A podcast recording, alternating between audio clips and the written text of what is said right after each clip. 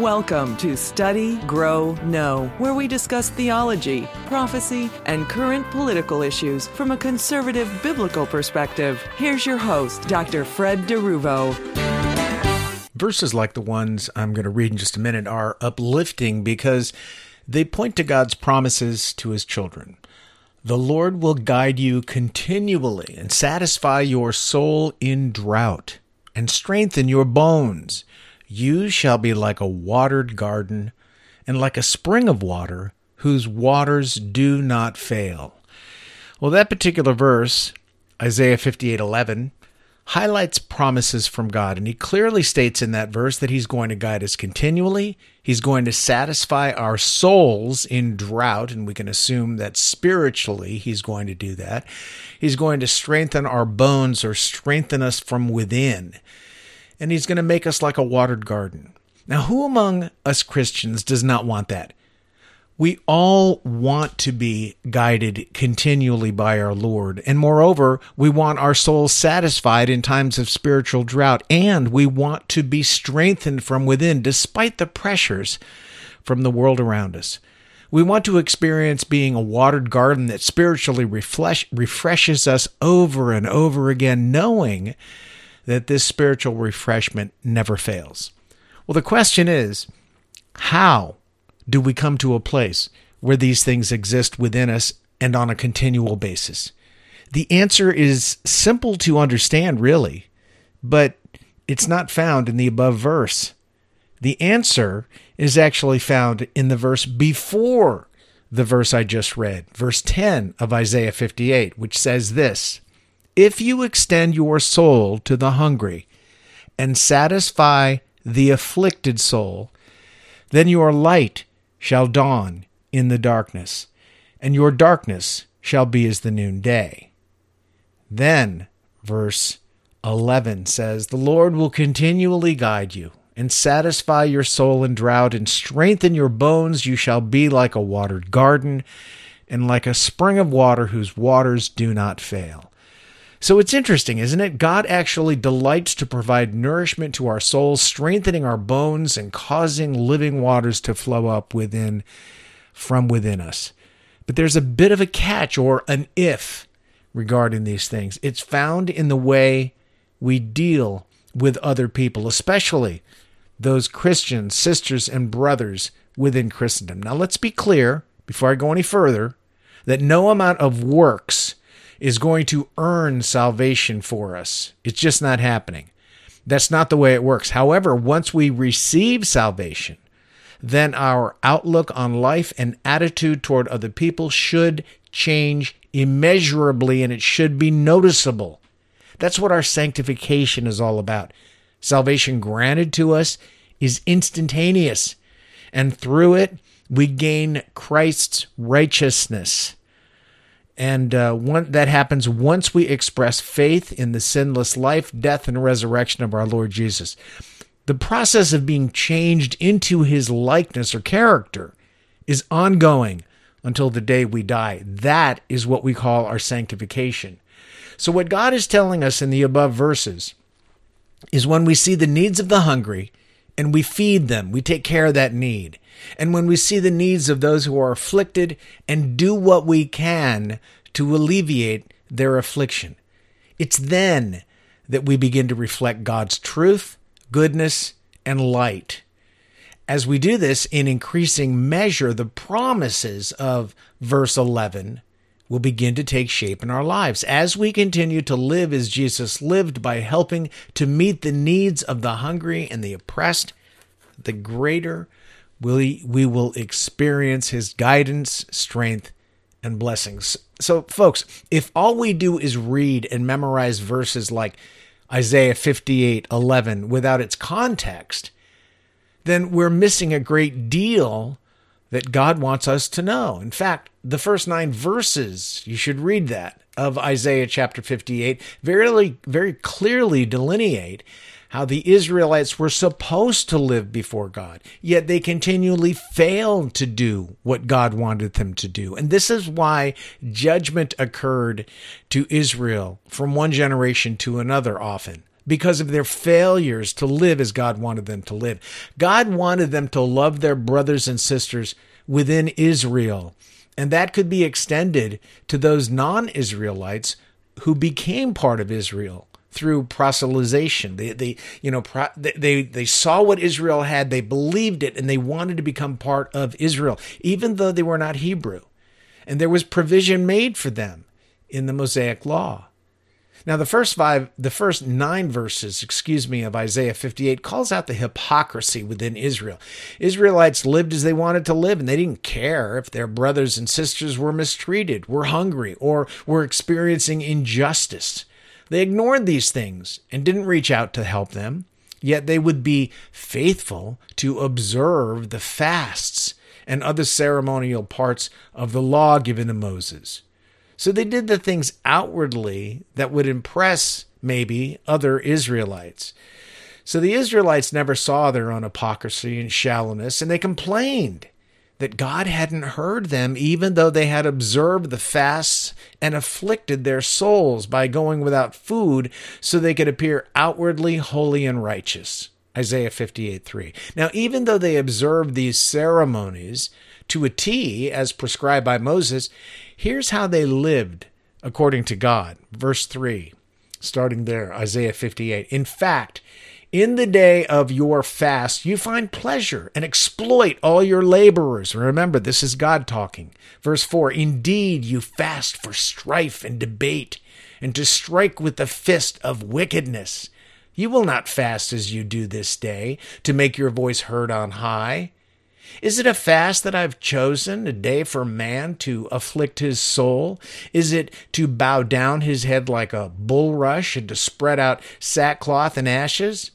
Would you call this a fast and an acceptable day to the Lord? Is not this the fast that I have chosen? To loose the bonds of wickedness, to undo the heavy burdens, to let the oppressed go free, and that you break every yoke? Is it not to share your bread with the hungry? and that you bring to your house the poor who are cast out. When you see the naked, that you cover him, and not hide yourself from your own flesh. It seems clear enough, as far as God is concerned, that the Israelites did things outwardly only to appear holy and righteous, while they actually called into contempt man and God because of the hardness of their heart. Oh, they fasted, but they completely ignored the heavy burdens that some Israelites were carrying. Some Israelites were forced to beg, and no other Israelites would often come to their aid, ignoring them. So, after all this, we finally get to verses 8 and 9, in which God promises good things, spiritual health, and even physical healing for those who lived their faith and did what was good in God's eyes. So, the if, if is what they were to obey God from the heart and do, and actually look for ways to help relieve burdens of those less fortunate than they. However, more often than not, religious leaders and priests either took advantage of the less fortunate in Israel or brutally used them for their own selfish gain. Now, another prophet, Jeremiah, in chapter 34, has some interesting words that the Lord gives to the prophet Jeremiah to tell the people. And again, it emphasizes Israel's hypocrisy. This is a recurring theme in the nation of Israel. But you know what? As Christians, we can't sit there and haughtily condemn or judge Israel if we're doing the same things, can we? Here's Jeremiah 34 8 through 10, I believe. This is the word that came to Jeremiah from the Lord. After King Zedekiah had made a covenant with all the people who were at Jerusalem to proclaim liberty to them, that every man should set free his male and female slave, a Hebrew man or woman, that no one should keep a Jewish brother in bondage.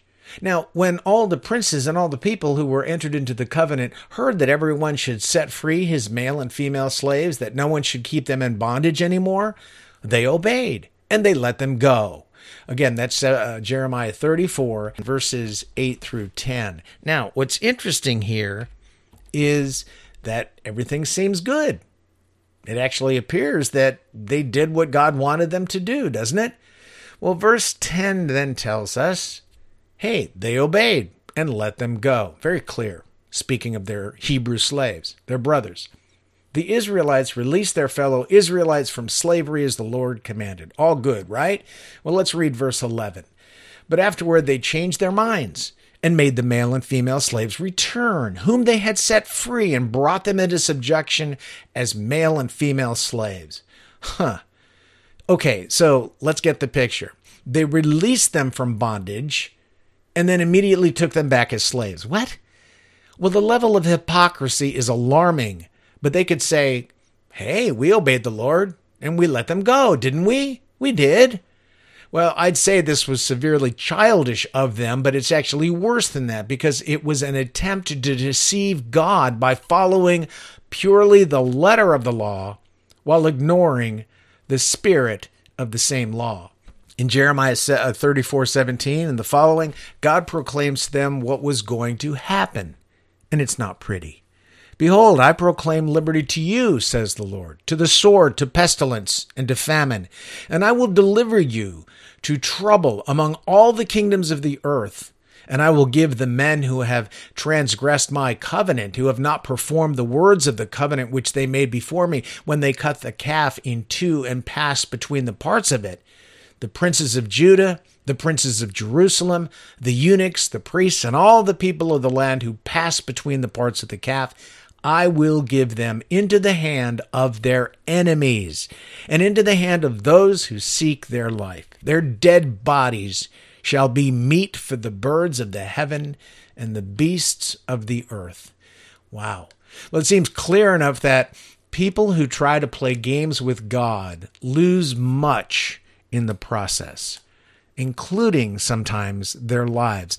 What, if any, application is there for Christians today? Based on all of this that we've just gone through with Isaiah 58, Jeremiah 34? Well, there's several things. First, if you want to know God and understand Him on a growing basis, and if you want to experience being guided by Him, being spiritually refreshed by Him, and firmly planted so that spiritual growth is ongoing, we must do certain things from the heart. We must be willing to help our brothers and sisters in the Lord, in our church, our community, who are struggling. We may have to share food, help them over the rough places, or come alongside them and help buoy them up spiritually. We can also help those outside the church, but that's a bit more difficult. You have to decide if all those homeless people who stand on corners asking for money is something that you can or should do. Does your town have food kitchens for such purposes? If so, why have they not availed themselves of those food kitchens? It's very difficult sometimes to determine the truth when we see a person holding up a sign that says, hungry. Will they take unopened fresh food from you? Well, if not, why not? Second, we should be willing to help others from a pure heart without selfish motivations. In other words, we should want to help others from our hearts. There should be nothing hypocritical in us. We shouldn't be helping to appear good outwardly while inwardly we would like to be anywhere else. God wants and expects us to reach out to others because we want to help them, even if no one else ever sees except God. Now, if we do these things, then God will reward our efforts by fulfilling Isaiah 58:11 and other portions of God's word that are based on if clauses. If we do this, he will do that. I have unfortunately spent too much time focusing on wanting to draw close to God emotionally and spiritually, but without realizing that the only real way to achieve this is by putting my hand to the plow, as it were, and doing the very things God commands me to do.